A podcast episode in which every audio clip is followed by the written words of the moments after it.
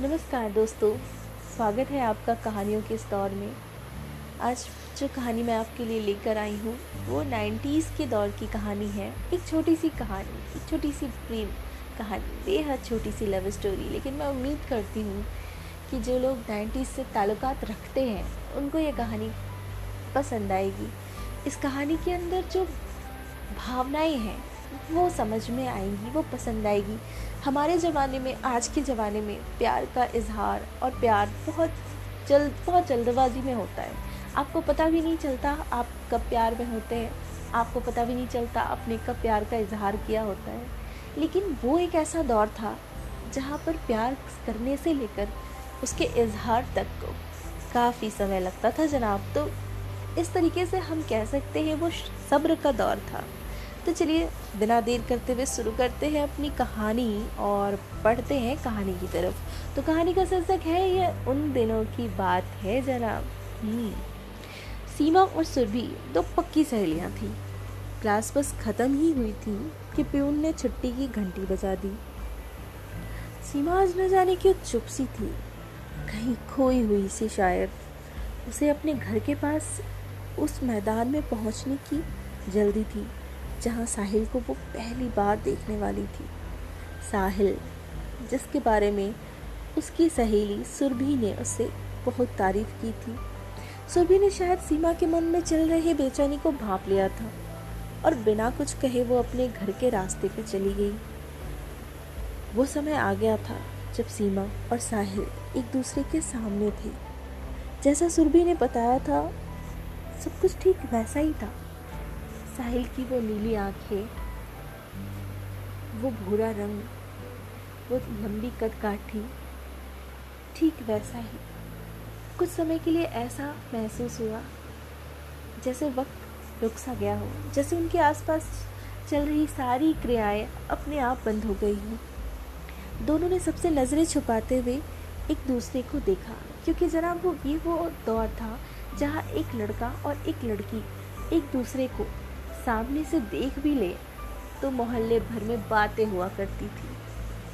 तो इसलिए नज़रें छुपाकर एक दूसरे को देखना और दिल ही दिल में मोहब्बत करना, ये नब्बे की दशक की एक बहुत ख़ास बात थी। अब हर शाम सीमा घड़ी के चार बजे साहिल का इंतज़ार करती और साहिल भी रोज़ दोस्तों के साथ फ़ील्ड में मैच खेलने आया करता। बिना तय किए चार बजे की घंटी तय थी और दोनों तय समय पर एक दूसरे के सामने खड़े होते। दोनों एक दूसरे को दूर से देखते और अपने अपने घरों को लौट जाते। शायद ये एक नज़र काफ़ी था उन दोनों के उन दोनों की मोहब्बत के लिए।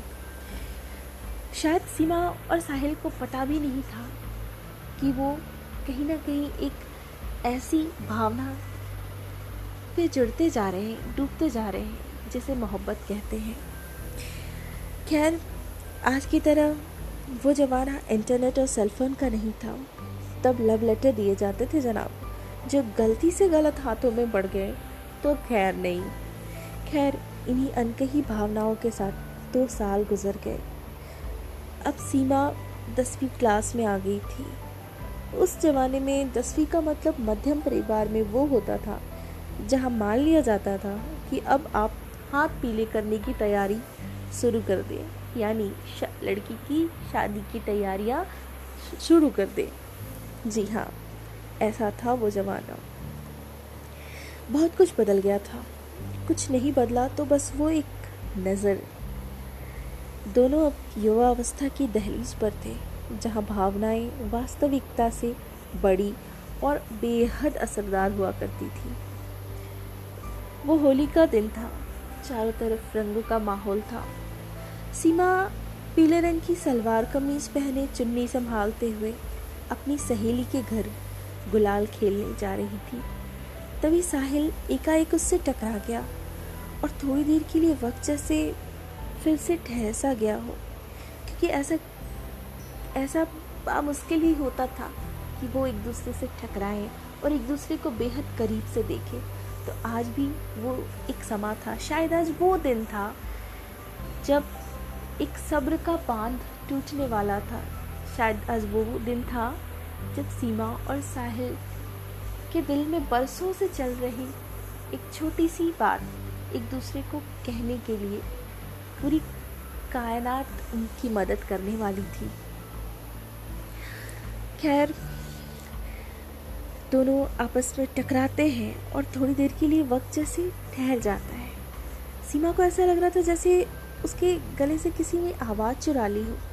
साहिल ने पहल करते हुए कहा, हैप्पी होली सीमा।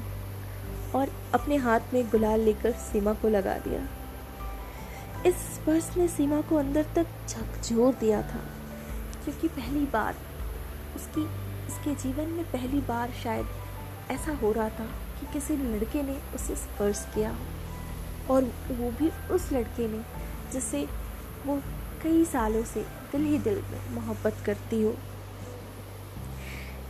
खैर, अपने आप को संभालते हुए किसी तरीके से उसने औपचारिकता पूरी की और हरे रंग की गुलाल साहिल को लगा दी। सीमा को आज न जाने कहाँ से एक हिम्मत सी आ गई थी।